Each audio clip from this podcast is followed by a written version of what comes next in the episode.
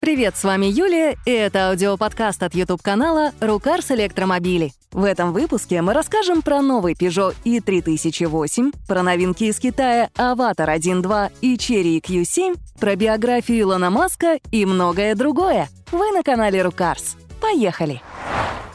Peugeot представил новый электрический кроссовер 3008, и это на самом деле очень важная премьера — Дело в том, что это первая серийная машина на совершенно новой платформе, которую концерн Stellantis разработал специально для электромобилей. Точнее, всего разрабатывается четыре платформы. Компактная, средняя, которая досталась 3008, большая и рамная для пикапов. Так вот, один мотор на 210 лошадей или два на 320, батареи на 73 или 98 киловатт-часов — Запас хода 525 или 700 километров. Достойно. А вот коэффициент лобового сопротивления в 28 сотых великоват. У Tesla Y он 23 сотых. Не впечатляет и предельная мощность зарядки в 160 киловатт. Вы скажете, что в России таких пока нет, но все же от новейшей модели ждешь прорыва. Посмотрим, каким будет электрический 5008. Его представят через год. Китайский бренд Avatar показал свою вторую модель. Первый является кроссовер 1.1, который мы уже возим в Россию. Теперь его дополнил седан 1.2. Из интересных дизайнерских решений — отсутствие заднего стекла, вместо которого дисплей с возможностью отображать надписи и пиктограммы. По части техники обещают батарею на 94,5 кВт-часа, задний привод мощностью 313 лошадок или полный на 578 лошадей — Напомним, что «Аватар» — это совместный продукт концернов Чанань, производителя аккумуляторов Катл и смартфонов Huawei. Новинку, к слову, показали в Мюнхене, и по задумке она должна стать первой машиной марки для европейского рынка. Помните электрический кроссовер Ford Mustang Mach-E? Мы тоже уже начали забывать, а он есть.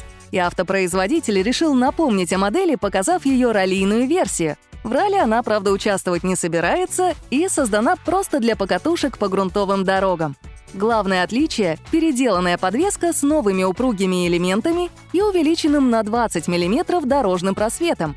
Не густо, но что есть. Заодно машине поставили более мощные тормоза. Силовую установку менять не стали. Два мотора, полный привод и 487 лошадиных сил, питаемых от батареи емкостью 91 кВт-час. Самое важное, что все это удовольствие обещает выпустить в продажу уже в следующем году. Говорят, годится не только для грязи, но и для снега, то есть для России. Недавно вышла очередная биография Илона Маска, которая интересна тем, что она авторизованная, то есть сам Маск ее читал и одобрил. Из нее можно в частности узнать, что Маск изначально был против выпуска дешевой модели Tesla стоимостью 25 тысяч долларов — чтобы его убедить, инженерам и руководителям Теслы пришлось постараться. Во-первых, Маску показали детальные подсчеты, из которых следовало, что без бюджетной модели Тесла никак не сможет достичь объемов продаж в 20 миллионов машин в год к 2030 году. А во-вторых, Маску показали прототип модели, и дизайн его восхитил. В книге машина описывается как нечто похожее на Теслу Кибертрак. Вы можете себе представить бюджетный хэтчбэк в стиле Кибертрака — кто подумал о вазовской восьмерке? Китайская Черри показала очередной электромобиль. Еще одна новинка из Китая. Встречайте кроссовер EQ7. Это относительно бюджетная модель по цене менее 20 тысяч долларов. Как вам такое, Volkswagen и Elon Musk с вашими обещаниями выпустить компактные электрические хэтчбеки всего по 25 тысяч вечно зеленых бумажек? Вот, уже выпустили. И с учетом цены получилось неплохо. Большой кроссовер размером с ту же Toyota RAV4 с задним приводом и единственным электромотором. В базе 184 лошадиные силы, за доплату 211 лошадок. Емкость тяговой батареи в базе почти 54 киловатт-часа. В топе более 67 киловатт-часов. Мало? Да, мало но не меньше, чем у нынешних кроссоверов Peugeot, Opel или Citroёn, которые заметно дороже. И напомним, по цене ниже 20 тысяч долларов в базе. Вот просто для сравнения обновленный кроссовер Hyundai Kona Electric, который поступает в продажу в США этой осенью по цене чуть меньше 40 тысяч долларов. Для начала это автомобиль, который немного компактнее Cherry EQ7. Ладно, с габаритами можно смириться, но за что двойная переплата? За базовый электромотор мощностью всего 135 лошадиных сил и тяговую батарею на 49 киловатт-часов. Не шутим, все именно так. За доплату полагаются уже 204 лошадиные силы и почти 65 киловатт-часов батареи, которых хватает на 418 километров пути. Кто-то еще удивляется тому, что в последние годы лучше всего продажи растут именно у китайских автомобильных марок. И не только в России. С нашим рынком все понятно. Но это общемировая тенденция. Volkswagen неожиданно решил сделать из ID7 приличный электрокар. Шутим, конечно, он и так неплох. Но есть нюанс. Volkswagen, как и многие другие европейские автопроизводители, героически сопротивляется тому, что сделать электромобиль мощным куда проще, чем бензиновую машину. Потому те же Теслы так и быстры. Если есть батарея, то поставить электромотор помощнее вполне легко и не требует больших затрат.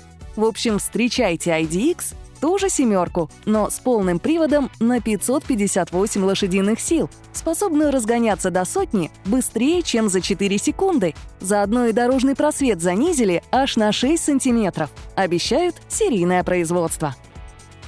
Бюджетным конкурентом для ID7, например, является китаец Geely Geometry G6, который обновился всего через год после премьеры. Причем обновился странно, сократив запас хода при той же емкости аккумуляторов.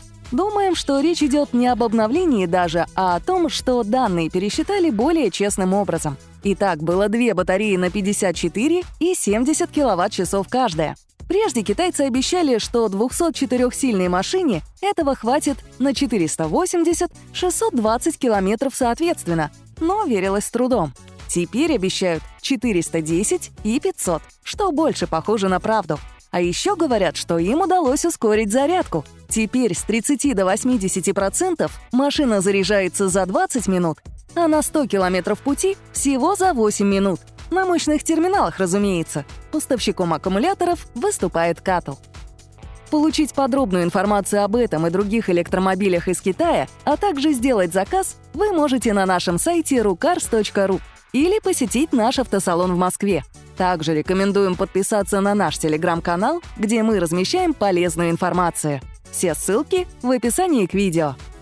В России на калининградском заводе «Автотор» стартовало производство грузовиков под маркой «Брок». Разумеется, электрических, раз вы на нашем канале.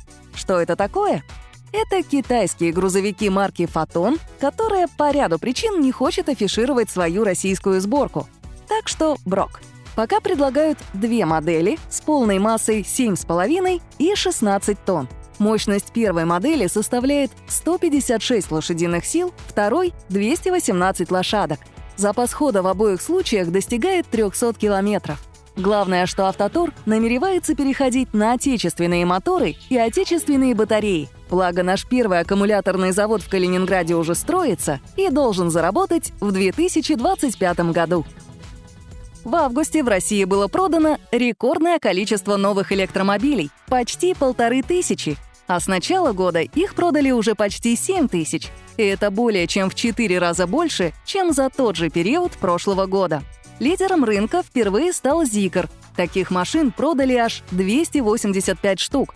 На втором месте — отечественный Evolute, на третьем — Volkswagen, далее идут Tesla и Honchi — всего, по данным на 1 июля 2023 года, в России значилось 32 700 электромобилей и подзаряжаемых гибридов, из которых именно на электрокары приходится почти 80% машин. Доля Nissan продолжает снижаться и уже опустилась до 38%. Однако Leaf по-прежнему самый частый электромобиль на российских дорогах. И фишку недели «Полицейский Зикр 001» вы можете посмотреть на нашем YouTube-канале «Рукарс Электромобили». А на этом все. Новый подкаст через неделю. Пока-пока!